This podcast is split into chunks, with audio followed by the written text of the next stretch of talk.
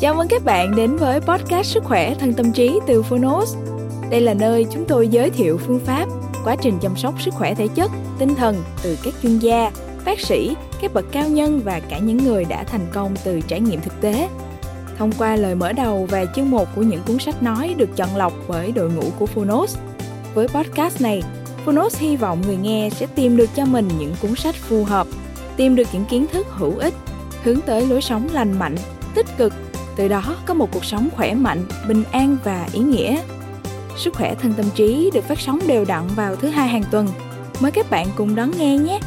Và nếu yêu thích podcast này, đừng quên tải ứng dụng Phonos để nghe trọn vẹn cuốn sách cũng như khám phá hàng trăm tựa sách nói khác cùng các nội dung thiền, truyện ngủ, nhạc thư giãn, vân vân. Giờ thì mời bạn lắng nghe chương một của cuốn sách ngày hôm nay nhé.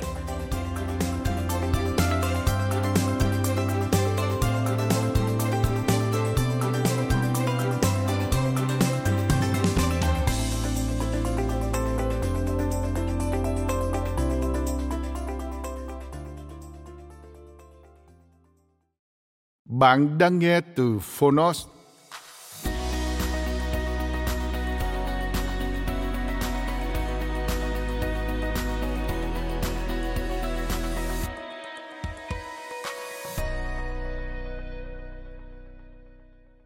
Đạo. Tác giả Osho Người dịch, Lê Xuân Khoa. Độc quyền tại Phonos. Công ty, Thái Hà Books.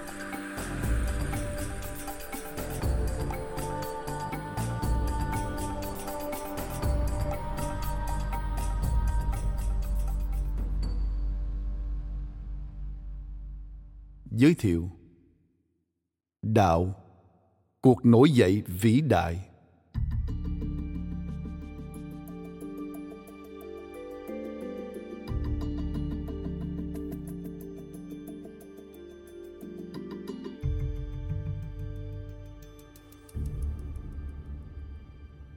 Các bậc đạo sư chỉ nói về con đường. Đạo nghĩa là con đường họ hoàn toàn không nói về đích đến. Họ nói, đích đến sẽ tự lo. Bạn không cần phải lo lắng về đích đến. Nếu bạn biết con đường, thì bạn biết đích đến. Bởi vì đích đến không nằm ở cuối con đường.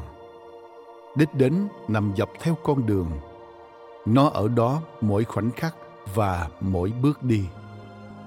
Không phải là khi con đường kết thúc, bạn mới tới đích mỗi khoảnh khắc, cho dù ở đâu, bạn cũng đều đang ở tại đích đến nếu bạn đang trên con đường.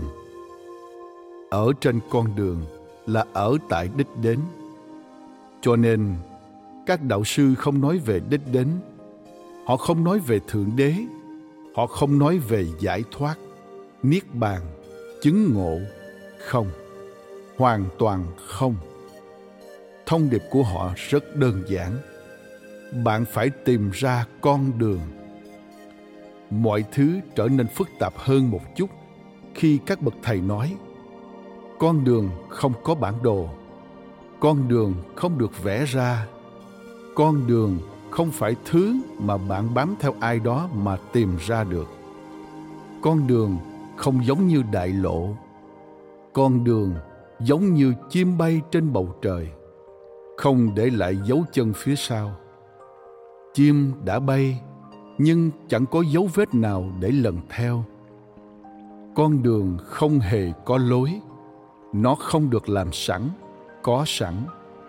Bạn không thể chỉ quyết định bước đi trên nó, bạn sẽ phải tìm ra nó, bạn sẽ phải tìm ra nó theo cách của riêng mình.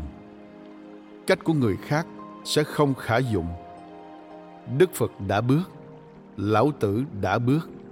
Giêsu đã bước, nhưng con đường của họ sẽ không giúp bạn được, bởi vì bạn không phải là Giêsu, bạn không phải là lão tử và bạn không phải là Đức Phật. Bạn là bạn. Một cá nhân độc nhất vô nhị, chỉ bằng cách bước đi, chỉ bằng cách sống cuộc sống của mình, bạn mới tìm ra con đường. Đây là thứ có giá trị lớn lao đó là lý do tại sao đạo giáo không phải là một tôn giáo có tổ chức. Không thể. Nó có tính tôn giáo thuần khiết, nhưng không phải là một tôn giáo có tổ chức. Bạn có thể là một đạo nhân. Nếu bạn sống một cách chân thật và ngẫu hứng, nếu bạn đủ can đảm tiến vào cái không biết một mình như một cá nhân, nếu bạn không dựa vào ai, không theo sau ai cứ thế đi vào đêm tối mà không biết sẽ đến đâu hay có bị lạc lối không. Nếu bạn có can đảm thì bạn có lựa chọn đó. Nó đầy mạo hiểm, nó đầy phiêu lưu. Chú thích. Từ gốc tiếng anh là taoist, thường được dịch là đạo sĩ. Tuy nhiên, đạo sĩ thường được hiểu là người tu tiên nên trong cuốn sách này sẽ dùng là đạo nhân nhằm chỉ người muốn đạt đạo theo nghĩa đạt được giác ngộ tìm ra chân lý. Các chú thích trong sách đều của ban biên tập tiếng việt. Thiên chúa giáo, hindu giáo và hồi giáo là những đại lộ. Bạn không cần mạo hiểm bất cứ điều gì. Bạn chỉ cần theo sau đám đông. Với đạo, bạn phải đi một mình. Bạn phải ở một mình. Đạo đề cao cá nhân không đề cao xã hội. Đạo đề cao sự độc đáo, không đề cao đám đông. Đạo đề cao tự do, không đề cao tiêu chuẩn. Đạo không có truyền thống. Đạo là một cuộc nổi dậy và là cuộc nổi dậy vĩ đại nhất.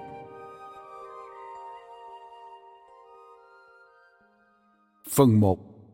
Nguyên lý của đạo.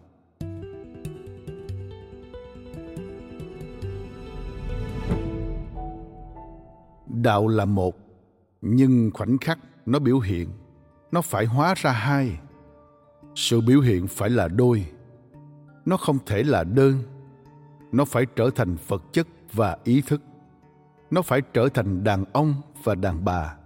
Nó phải trở thành ngày và đêm nó phải trở thành sự sống và cái chết bạn sẽ tìm thấy hai yếu tố cơ bản này khắp mọi nơi toàn thể sự sống bao gồm hai yếu tố cơ bản này.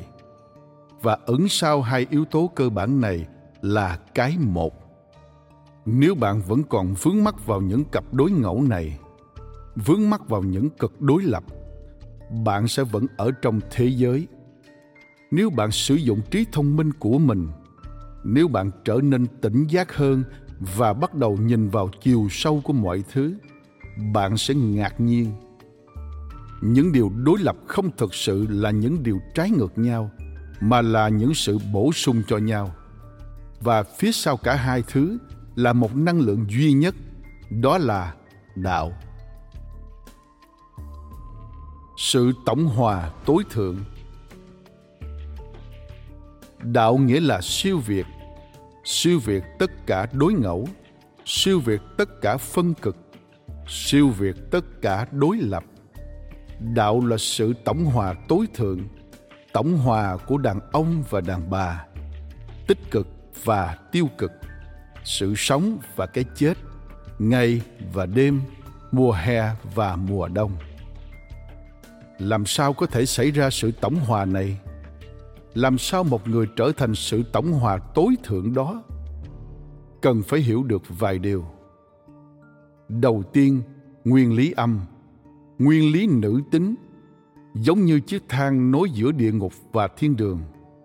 Bạn có thể đi vào địa ngục qua nó và bạn có thể đi vào thiên đường qua nó. Hướng đi sẽ khác, nhưng chiếc thang là một. Chẳng có gì xảy ra nếu thiếu đi đàn bà. Năng lượng của đàn bà là chiếc thang xuống chỗ thấp nhất và lên chỗ cao nhất.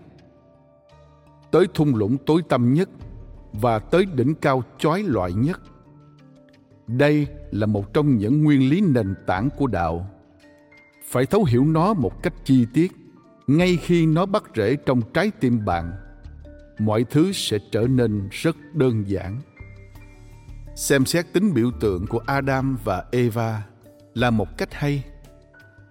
Chú thích một Theo Kinh Thánh, đầu tiên, Thượng Đế tạo ra đàn ông và đặt tên là Adam. Sau đó, Thượng đế lấy xương sườn của Adam để tạo ra đàn bà và Adam đặt tên là Eva. Thượng đế cấm hai người ăn một loại trái cây, nhưng con rắn đã thuyết phục Eva và Eva đã hái ăn rồi cho Adam ăn. Thế là hai người bị trục xuất khỏi mảnh đất của Thượng Đế xuống trần thế và sản sinh loài người. Thế giới không bắt đầu với Adam, nó bắt đầu với Eva. Thông qua Eva, con rắn thuyết phục Adam không vâng lời. Con rắn không thể thuyết phục Adam trực tiếp. Không có cách nào có thể trực tiếp thuyết phục đàn ông. Nếu bạn muốn tác động tới anh ta, bạn phải thông qua đàn bà. Đàn bà giữ vai trò như một trung gian cho con rắn. Mặt khác, khi Chúa Giêsu chào đời, ông được sinh ra bởi trinh nữ Maria. Chú thích 2. Theo Kinh Thánh, Maria là trinh nữ, chưa ăn ở cùng chồng đã mang thai và sinh ra Chúa Giêsu. Cậu bé Giêsu được sinh ra từ nữ tính trinh trắng. Từ tính âm trinh trắng, cái cao nhất bước vào qua đàn bà. Cái thấp nhất và cái cao nhất, cả hai đều được biểu hiện thông qua đàn bà. Adam nghĩa là đất đỏ. Thượng đế đã làm ra Adam từ đất đỏ. Adam là nguyên lý, các bụi trở về với các bụi. Đàn ông là nguyên lý bên ngoài, nguyên lý hướng ngoại. Đàn ông là thân thể vật lý. Hãy cố gắng hiểu những biểu tượng này. Đàn ông là thân thể vật lý và Thượng Đế tạo ra Eva từ thân thể vật lý của đàn ông. Eva là điều gì đó cao hơn. Đầu tiên phải tạo ra đàn ông, rồi mới đến đàn bà. Tính nữ tế nhị hơn, tinh khiết hơn, một tổng hợp vĩ đại hơn. Eva được tạo ra từ một cái xương sườn bởi vì cô ấy không thể được tạo ra trực tiếp từ đất đạo không có truyền thống đạo là một cuộc nổi dậy và là cuộc nổi dậy vĩ đại nhất.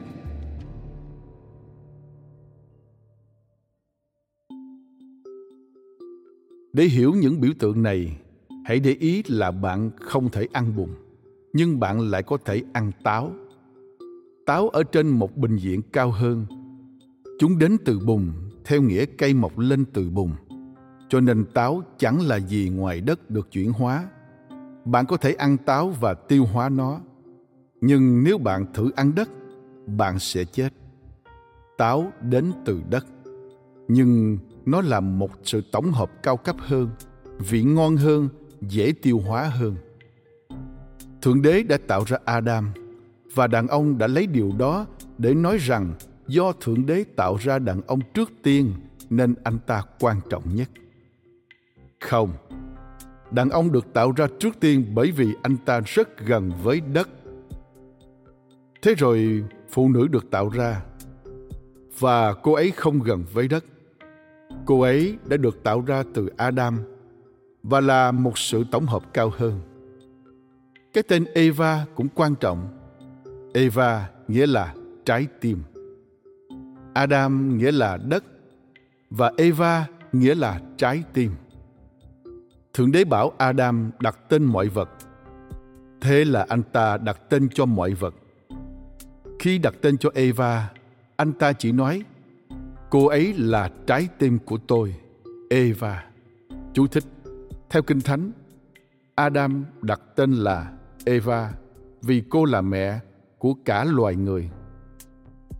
Theo biệt ngữ hiện đại, Eva hay Eve còn có nghĩa là tinh thần đàn ông là nguyên lý thể xác đàn bà là nguyên lý tinh thần đàn ông là thân thể, đàn bà là tâm trí. Mọi thứ xảy ra thông qua tâm trí. Nếu bạn làm một điều xấu, phải thuyết phục tâm trí trước tiên. Nếu bạn định làm một điều tốt, phải thuyết phục tâm trí trước tiên. Mọi thứ ban đầu chỉ là một ý tưởng, rồi sau đó mới được hiện thực hóa. Không thể thuyết phục thân thể làm gì nếu tâm trí chưa sẵn sàng ngay cả khi bệnh tật đi vào thân thể bạn, nó cũng đi vào qua tâm trí. Bất cứ cái gì từng xảy ra đều xảy ra qua tâm trí. Đàn bà là nguyên lý bên trong. Chắc chắn không phải cái trong cùng mà là cái bên trong. Cô ta ở giữa. Cái trong cùng được gọi là linh hồn. Cái ngoài cùng được gọi là thể xác. Và ngay giữa hai cái đó là tinh thần tâm trí. Thông qua eva, adam không vâng lời. Adam đã theo eva phiêu lưu vào thế giới. Đó là ý nghĩa của toàn thể câu chuyện ngụ ngôn về adam và eva. Con rắn đã thuyết phục eva bởi vì chỉ có tâm trí mới có thể bị thuyết phục, dụ dỗ. Sau đó, tâm trí có thể thuyết phục thân thể một cách dễ dàng trên thực tế, thân thể theo sau tâm trí như một cái bóng. Ngay khi tâm trí có một suy nghĩ, nó chắc chắn được chuyển thành thực tế. Thông qua eva, adam sa ngã. Thông qua eva, anh ta bị trục xuất khỏi khu vườn của thượng đế. Thông qua eva, mới có cuộc phiêu lưu vĩ đại mà chúng ta gọi là thế giới. Thông qua eva, adam không vâng lời adam đã theo eva phiêu lưu vào thế giới. Câu chuyện về giêsu cũng giống thế, nhưng nhấn mạnh vào một điều khác. Giêsu được sinh ra bởi trinh nữ maria. Tại sao gọi là một trinh nữ? Nếu như bạn hiểu đúng, người trinh nguyên nghĩa là một tâm trí tuyệt đối thuần khiết, không bị suy nghĩ làm uế tạp. Đại diện cho suy nghĩ chính là con rắn vì suy nghĩ hoạt động giống như con rắn. Nếu quan sát những suy nghĩ của mình, bạn sẽ hiểu. Chúng đi không chân, hệt như những con rắn. Chúng luồn lách bên trong bạn. Chúng xảo quyệt, tinh ranh và dối trá, y như con rắn. Chúng ẩn mình ở những cái lỗ tối tăm trong tiềm thức của bạn và mỗi khi có cơ hội, chúng liền đột kích bạn. Vào buổi đêm tăm tối mịt mù chúng mò ra và ban ngày chúng lẫn trốn. Khi bạn tỉnh táo những suy nghĩ đó biến mất. Khi bạn không tỉnh táo chúng bước ra và bắt đầu gây ảnh hưởng lên bạn. Trinh nữ maria là tâm trí thiền định. Eva là tâm trí đầy suy nghĩ đầy rắn. Giêsu bước vào thế giới thông qua trinh nữ Maria, thông qua sự thuần khiết, thông qua sự ngây thơ. Suy nghĩ là xảo quyệt, không suy nghĩ là ngây thơ. Khi bạn thấu hiểu những câu chuyện đẹp đẽ này, bạn sẽ ngạc nhiên. Chúng ta đã không công bằng với chúng. Chúng không phải là thực tế lịch sử. Chúng là những ứng dụ vĩ đại cho bản thể bên trong của con người. Thông qua Eva, Adam sa ngã. Còn thông qua trinh nữ Maria, Giêsu vươn lên và bước trở lại thế giới của thần thánh. Thêm một điều nữa, người ta nói rằng tội lỗi của Adam là không vâng lời. Thượng đế nói không được ăn quả của một cái cây, cây tri thức. Nhưng con rắn đã thuyết phục Eva và Eva đã thuyết phục Adam. Đó là sự không vâng lời bạn sẽ ngạc nhiên khi được biết nghĩa do thái của cái tên Mary. Trong tiếng do thái, Mary là Mariam, có nghĩa là nổi dậy. Thông qua sự không vâng lời, Adam sa ngã và thông qua nổi dậy, Giêsu vươn lên. Không vâng lời nghĩa là phản ứng, đối nghịch lại, chống lại Thượng Đế.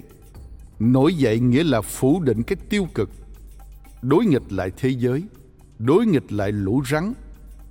Eva lắng nghe lũ rắn và chống đối lại Thượng Đế. Mary nổi dậy, chống lại lũ rắn và lắng nghe Thượng Đế. Không vâng lời mang tính chính trị, nổi dậy mang tính tôn giáo. Không vâng lời chỉ mang đến mất trật tự. Nổi dậy, nổi dậy thật sự mang đến thay đổi triệt để trong bản thể. Cú xoay 180 độ một sự cải biến. Nhưng cả Adam và Giêsu đều đã xảy ra thông qua nguyên lý nữ tính.